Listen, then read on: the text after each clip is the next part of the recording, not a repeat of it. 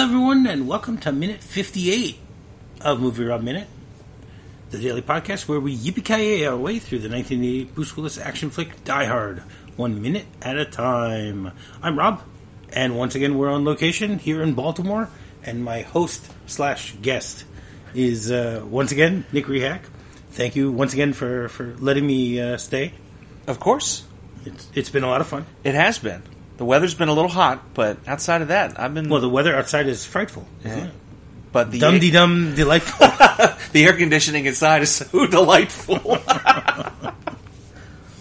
Ooh. yeah. So my, my guest is uh, Nick Rehak of uh, formerly of uh, French Toast Sunday. So thank you once again for for joining us uh, on this lovely Wednesday morning. For sure. So episode fifty eight begins with Al closing the squad car door and ends with a man talking about Wolfgang. Yeah, of all things. Yeah, seriously, Wolfgang. Which Wolfgang could it be? Amadeus? Who knows? So, so yesterday we, we ended the episode with with Al walking towards his car, and you know continuing to to hum and sing uh, incorrect uh, or out of order dialogue, out of order lyrics. You know, but but still nice and fun. He's in a very happy mood. He gets in the car, continues to close the door, and he continues singing. You know, he's he's ready to go have his uh, Twinkies and and go home. He's jolly. He's very jolly, and and that makes sense. I mean, it is Christmas Eve. Yeah. You know, he, he's bearing gifts for his wife, for his pregnant wife. Mm-hmm. You know, Twinkies.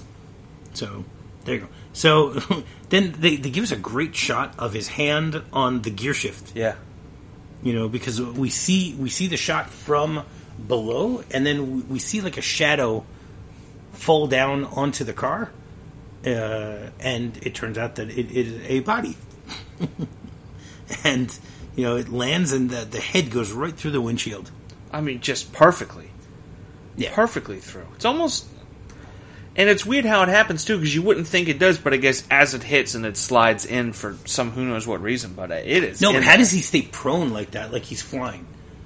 You know, you'd think that if you throw a body out the window, it's not going to land, you know, Flat like flat that? like that. It would catch It would have tumbled. spin, It yeah. would spin. You know, again, this is he jumped thirty four floor, or Mm. he's been thrown thirty four floors. you know, we can we can easily see that it is Marco based on his clothing. Yeah. You know, who he is dressed very differently than all the rest of the uh, uh, terrorists slash bad guys, Mm. however you want to refer to them in this movie, because we we all know at this point that they're not really terrorists, but you know, and I mean, first of all, it's an amazing effect the way they do it. You know, the way that they get it to land perfectly on the on the the hood Mm-hmm. and slam into the windshield like that. I mean, I, I wonder how many times they had to do that shot in order to to get it right. Because, I mean, I doubt they used the stuntman for this. This this must have been a dummy. It had to have been a dummy. And one thing I really like, and this is going to sound weird, I like how the angle and I like how the body falls. The angle, we're seeing it from below, and it just out of nowhere it hits. We don't see him being thrown. We don't see him being tossed. I remember at a very too young of age, really, in Lethal Weapon at the very beginning when the girl jumps out, Yeah. and you just see her falling down, and then bam, land on the car. And that has always been so striking and stuck out to me. So to see something Wait, like this, because she does a skydive, or because she's not wearing because her shirt is open.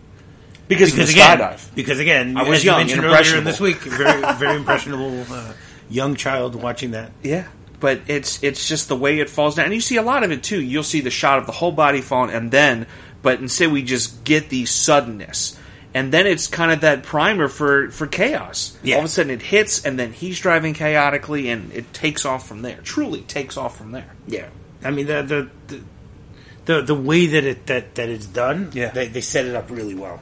You know, I'm assuming that that McTiernan is is the one who gets the credit for for deciding how to how to do that shot. Yeah. but it it, it fits really well. Mm-hmm.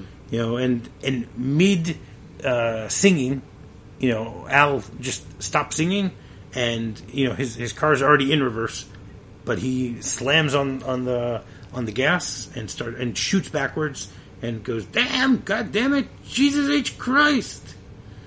You know, he starts screaming out of control, and then we get a shot of John, who's up on top, and he's looking down through through the hole. Now, do you think that hole is big enough? here's here's the, I don't I don't think. I mean, yesterday is. we were talking about the Iosaurine, but this is not true. I mean, it's it's a, it's a, it's a, a larger. Um, it's definitely a larger hole, but it's not a. The hole is not large enough No. for a body to go through it. And here's the other thing: Even if you were to, you know, wrap it up or, or, you know, uh, you know, roll it up or whatever you want to call it, that that is not big enough. No. And the way the glass is peeling out, there's no way he didn't take the body and throw it at it head first. Now, if that's happening, I would think that as it falls down, it would start to tumble and Right. kind of roll forward. Exactly. But it doesn't look like that because he lands, like you said, prone, boom, right on top, all splayed out. At no point is he spinning around doing any of that Right. stuff. And it, it, It's it not as throws if he, me. It's not as if you know he was able to to you know grab him by the belt and grab him by the shirt and just like Heave throw him out, heave. Right. Maybe, may actually, maybe that is what he did. Could be. No, but he does have a gun in his hand already. Yeah, ready to go. So And then so does a lot of other people that start shooting at him. that's true also.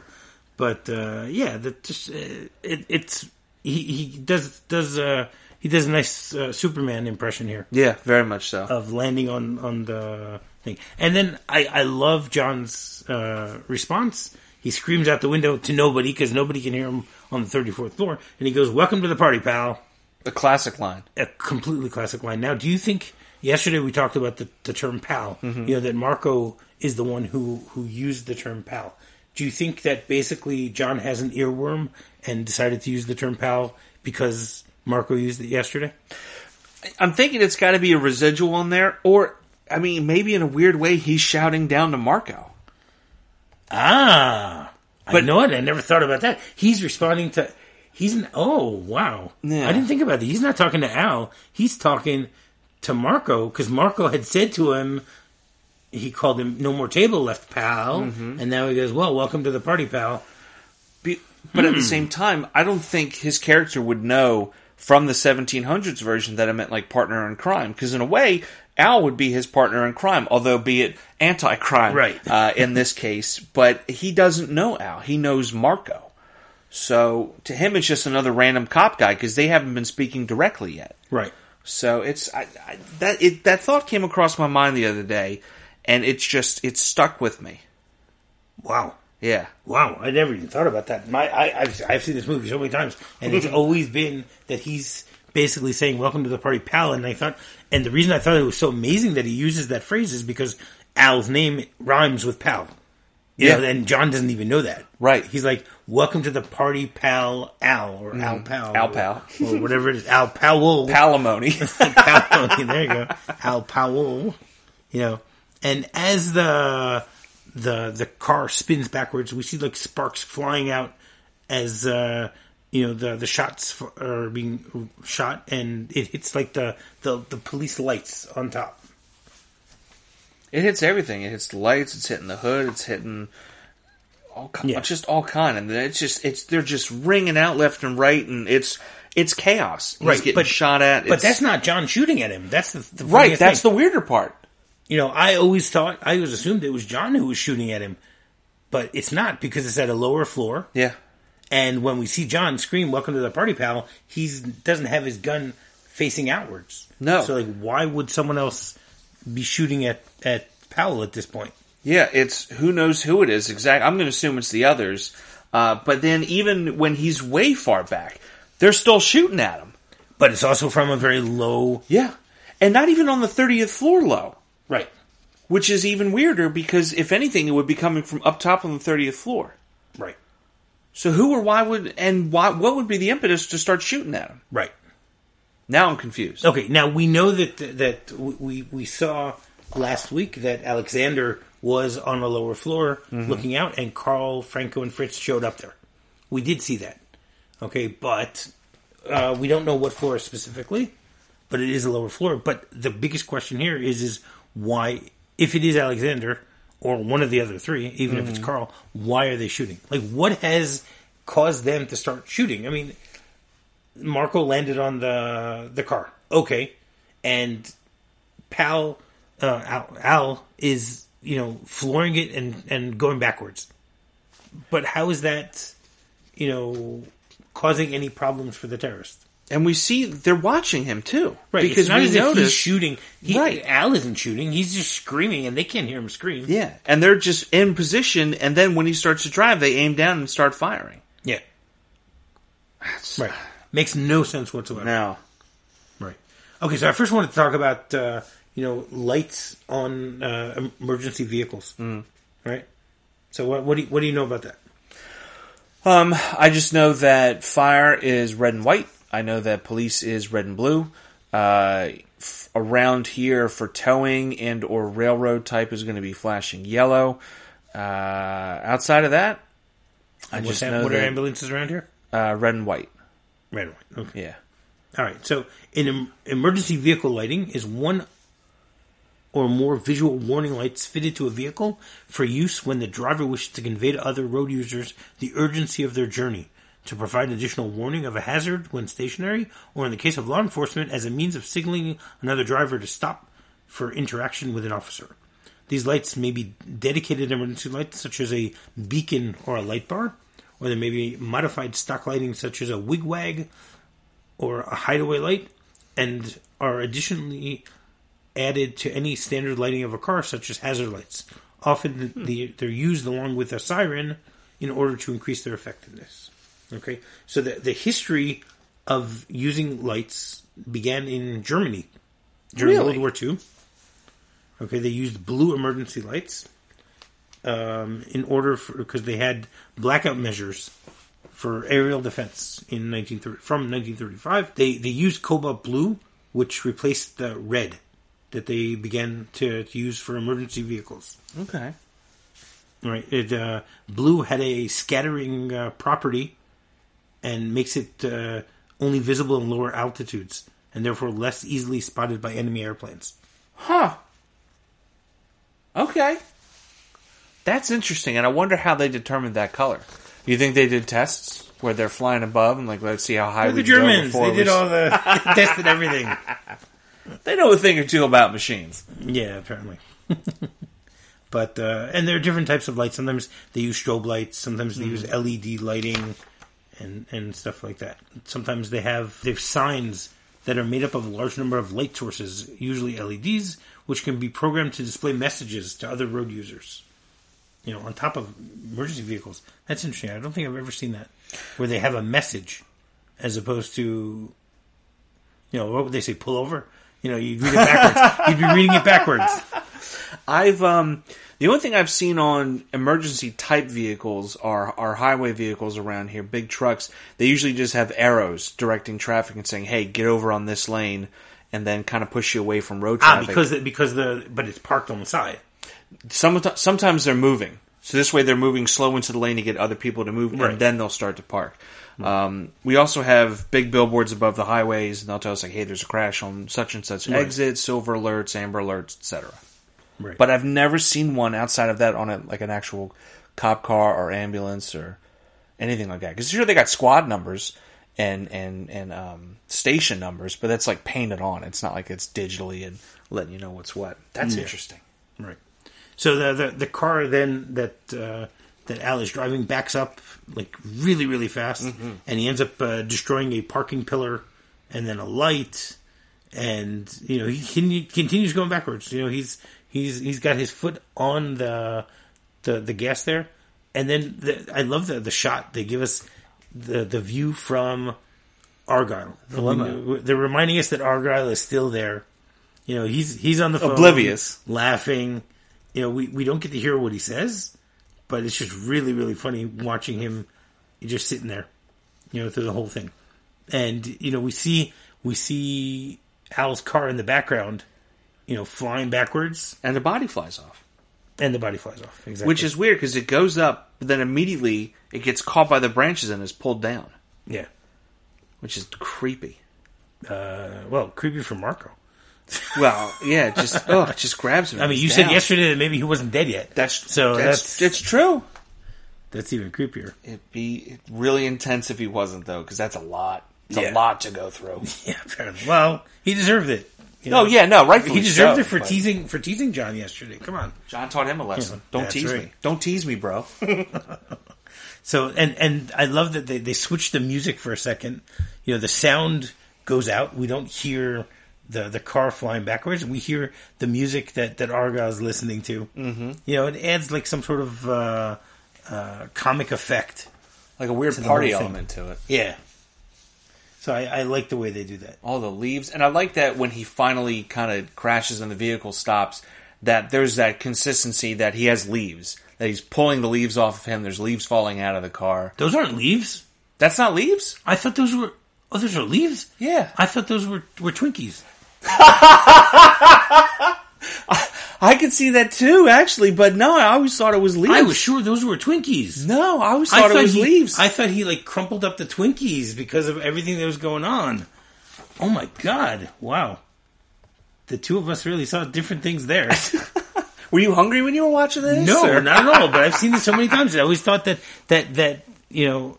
Are you sure those are leaves? it looked like leaves to me uh, Did he go through yellow leaves at some point? Yeah look it's definitely leaves yeah because all the trees are like off But why is that inside the yellowy car? because the bus windows busted open Oh, good point. Yeah, they come flying. Now, realistically, if you're going away, the stuff should be blown away from you, so there shouldn't be inside. Right. But there's some residuals Okay, all in right. there. You see, you, you taught me something there. That's great. Yeah. I, I didn't I didn't even notice that before. I, I kind of like the Twinkies thing.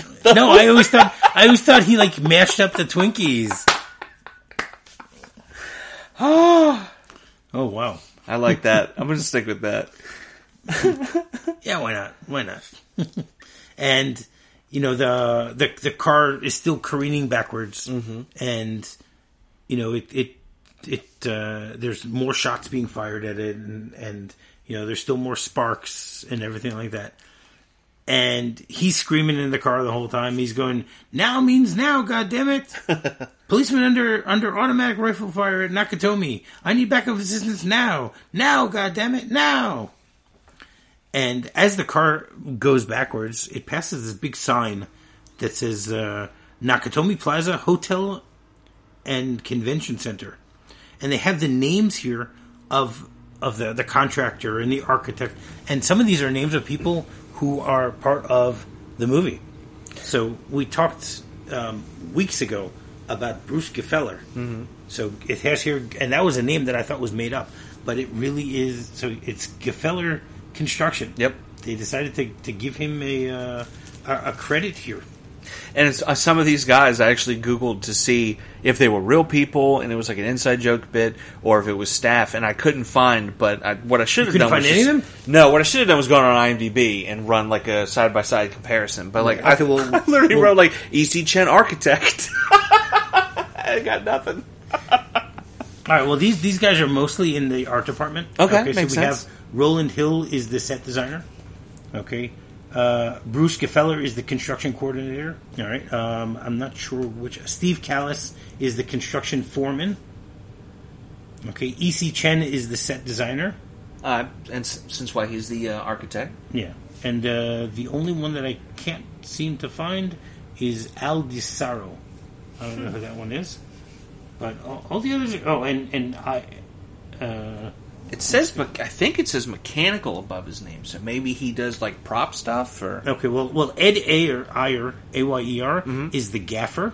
Ah, All right, and not a and lot then- of love for gaffs typically. And Al DeSaro is the special effects coordinator. There you Ah, go. okay. All right, so every single one of them is is part of the movie. Okay, so it basically they tell you the architect is E.C. Chen, the general contractor is Gfeller Construction, mechanical is Al DeSaro and Co, the electrical is Ed Ayer Co, the civic architect is Steve Callis, and then the executive architect is Roland Hill. So yeah, they. I mean, we only see this this sign for a fraction of a second, but it's great that all six of these people are part of the the, the crew. Yeah, it's a fun little Yeah. Easter. Yeah, egg. it's a fun little Easter egg that they, they just threw in there, which which works really really well. You know, and the car continues to roll, and it plows through a gate, and then it lands pointing upwards on a uh, on a lower embank- embankment. And as you said, he opens the door, and he's got all these leaves there, which look like Twinkies, but they're not. so he opens the door, and he gets out, and you know, at this point, the, the shot changes, and we we see a man who, if you've seen Ghostbusters, you've seen him before, but in this movie, we haven't seen him yet. And he's talking on the phone, and he basically says, "Monica, I can get us a table. Wolfgang and I are very close." And that's actually how this minute ends. So, is there anything else you wanted to say about this minute besides the uh, leaves slash Twinkies? I don't like the guy at the end. Anytime, like when he gets introduced as a character, I just immediately I know I'm not going to like him. You're saying just because Just uh, seeing him on the screen, I know I'm not going to like him. I know there's something not fishy, but there's something off about that guy. Something I'm not going to like. you're saying that William Atherton has never been in any movie that you've liked him in? I'd have to look and see what all he's been in. Because when you said, "Oh, he's been in Ghostbusters," I'm like, "Ah, it's not ringing any bells." Not Ghostbusters ringing bells, but that actor and being in Ghostbusters, He's it's the not. he's, he's he's the he's the guy who all the the marshmallow falls on at the end. He's the one who turns off the you know the containment system. oh, see, I don't like that guy. Right. Okay. No, Ghostbusters for sure. I mean, he has 39 movie credits, so I, I wonder if there's there's got to be something that he doesn't play. Uh, you know, let's see. Uh, he was he was he was a bad guy in Real Genius also. Yeah. He both Die Hards. Um, he was in the Pelican Brief, but I don't remember him in that movie. He must have been in there couldn't you. briefly then. Yeah. Um, hmm. He was in The Last Samurai, Okay. playing the Winchester rep.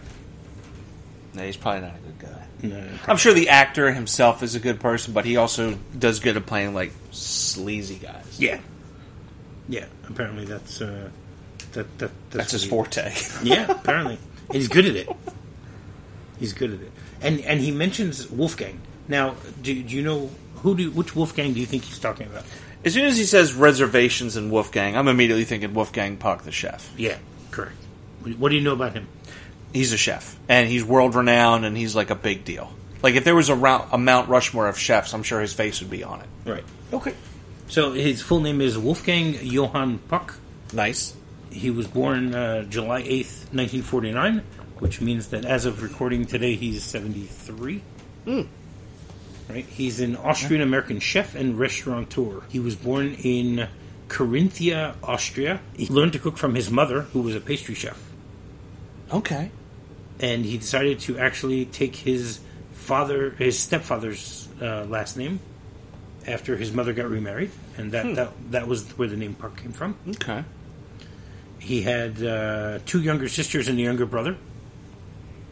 And then he trained as an apprentice in Monaco at the Hotel de Paris and at the Fancy. and at Maxim's Paris before he moved to the U.S. in 1973 when he was 24. So he What a different world. yeah he began it to to to be a chef in Indianapolis, and then he moved. Sorry.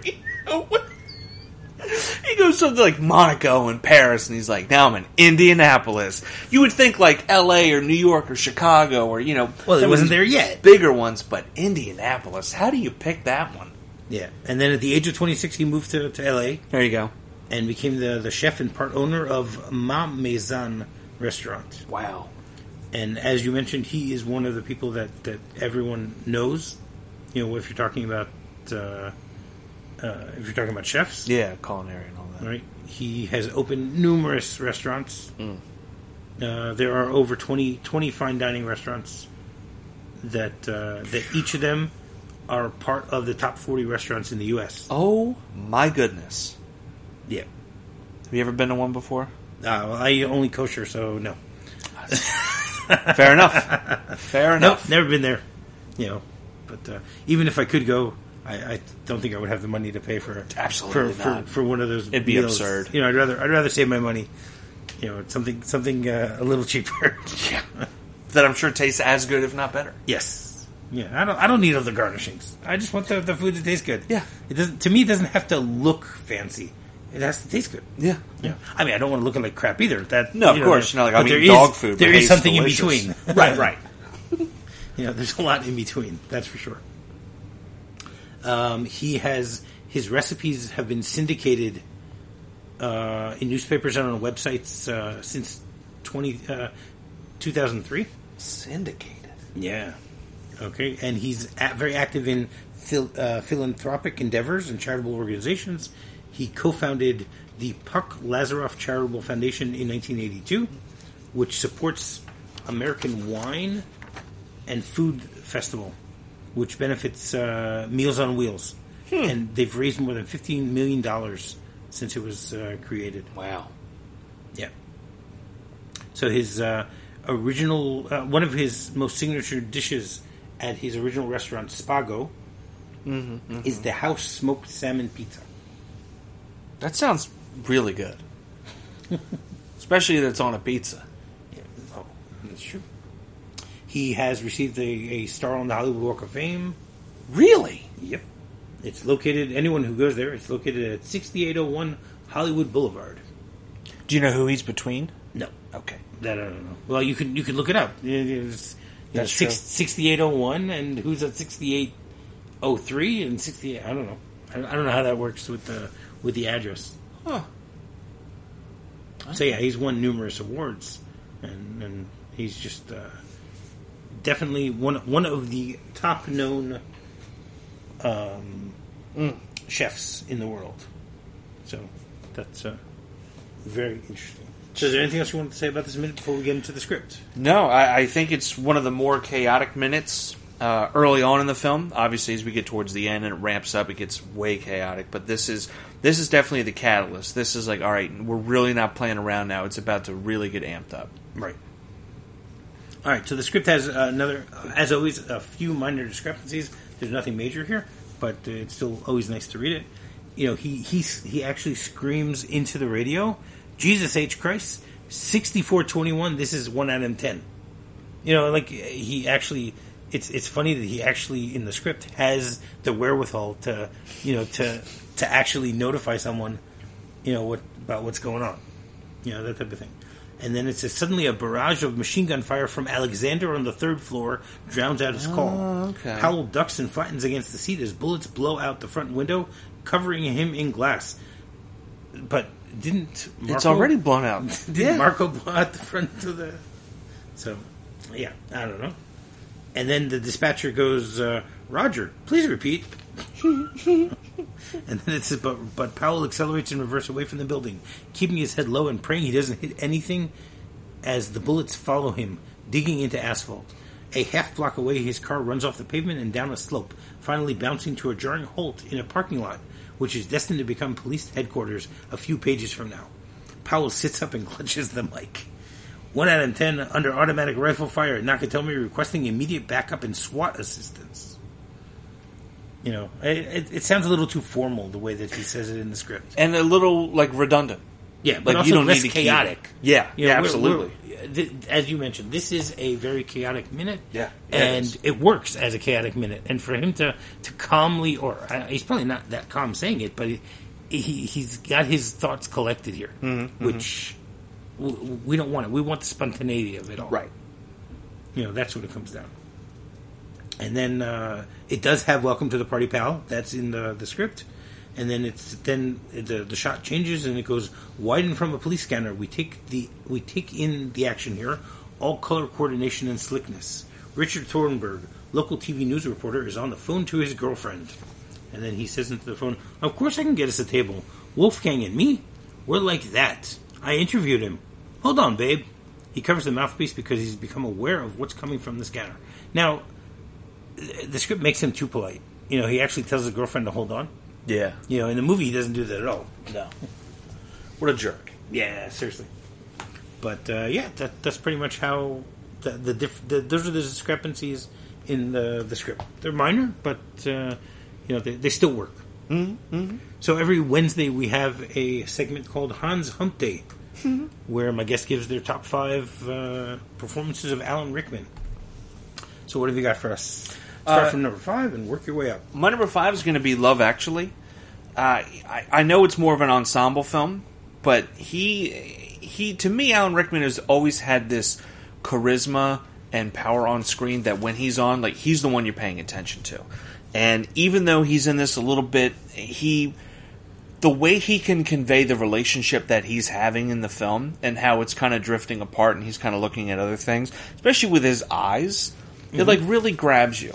And even though he's being the character he's being, kind of a like sleazeball kind of guy, it's still like it, you feel for him. You're kind of on his side in a weird way, but you don't want to be on his side, Right. kind of thing. Right. I mean, I actually saw Love Actually just a few days ago. I watched it again, and uh, I, I completely agree with you on that. I mean, she, the, his secretary is the one who's pursuing him. Mm-hmm. You know, I, he doesn't say no. He should be saying no. Yeah. But she's the one who's who's very active the entire time, and he's passively dealing with it all, which again is wrong. Yeah. But you know, you still feel for him because here he he feels that something's going wrong with his marriage, and Yeah. okay, here's another here's an opportunity. You know, opportunity knocks, but uh, you know, instead of having a you know heartfelt conversation with his wife to try and fix things. Yeah, yeah. Um, my number four is going to be Dogma. Uh, I enjoy Kevin Smith films. Uh, not all of them per se, because some of them, you know, they're not great. But to see Alan Rickman in there, I again, he, it puts a smile on my face to see him. He's got that kind of, it just grabs you, you know. Uh, my number three is Sweeney Todd. I he doesn't have the best singing voice, but there's something about it when he sings and kind of does that duet ish with uh, Johnny Depp. It just works, and I really like it. He plays kind of a he's he's creepy a little bit, but he's also kind of like conniving as well. But then you can see like he truly loves um, the girl that he's taken under his wing. Uh, I can't think of her name at the moment, but there's like a weird. Carter. No, uh, the daughter. It used Oh, to be. Depp's I- I daughter, and now it's. right. I haven't seen Sweeney Todd in Ah. a very long time. Uh, but yeah, there's just something about like the, almost like an unrequited love kind of thing, even though it's from a distance and he's a little creepy. Uh, my, my number two is Hitchhiker's Guide to the Galaxy. I just love that he's playing a depressed robot. The fact, the fact that a robot can just be like, "Oh, I mean, I guess I don't know." Uh, it just it made me giggle throughout the whole movie. Uh, and then my number one is uh, Harry Potter and the Prisoner of Azkaban. Wh- Where's Die Hard on this list? It's not on this list. Wow. I'd, I I like it, but I I, I don't know. It, it's I'm sure it's in the top ten, but it's not on this list for me. okay, that's Um, fair. His role in Azkaban, out of all of them, we start to see a little more humanity in uh, Snape. The other films, he's just kind of this overbearing, uh, for lack of a better term, just dick. But this one, we start to figure out like why, and we start to see motive, and we start to see him more as a person instead of just you know some really jerk of a wizard. Yeah. So those are those are my five. All right, cool. So, do you want to tell people how they can get in touch with you? Yeah, absolutely. Over on Twitter at the Rehak, uh, T H E R E H A K, and of course I have a radio program over on Mixcloud.com. Really simple. It's called Rehak Radio. I'm playing the music that I like, and hopefully you'll like it too. Some of it there's fun facts behind it. There's stories. We dive a little bit deeper into the artist. Uh, but overall, it's just a good time and good tunes. Episodes usually clock in around an hour and I try to keep them as safe for work as possible, so you can play it at work and get other people to like it, and then they'll listen in too. What do you mean safe for work? Uh, there's songs where there's not like a lot of swears, Oh, okay. like radio friendly stuff. Ah, okay. Yeah, All right, cool. And while you do that, you can rate, review, and subscribe on any podcast you might be using to listen to the show. And finding me is very simple. Just do a quick search for a Movie Rob Minute. You can find me on Facebook, you can find me on Twitter, or you can go to my website, movierobminute.com com. So until tomorrow, yippee ki yay! Yippee ki yay!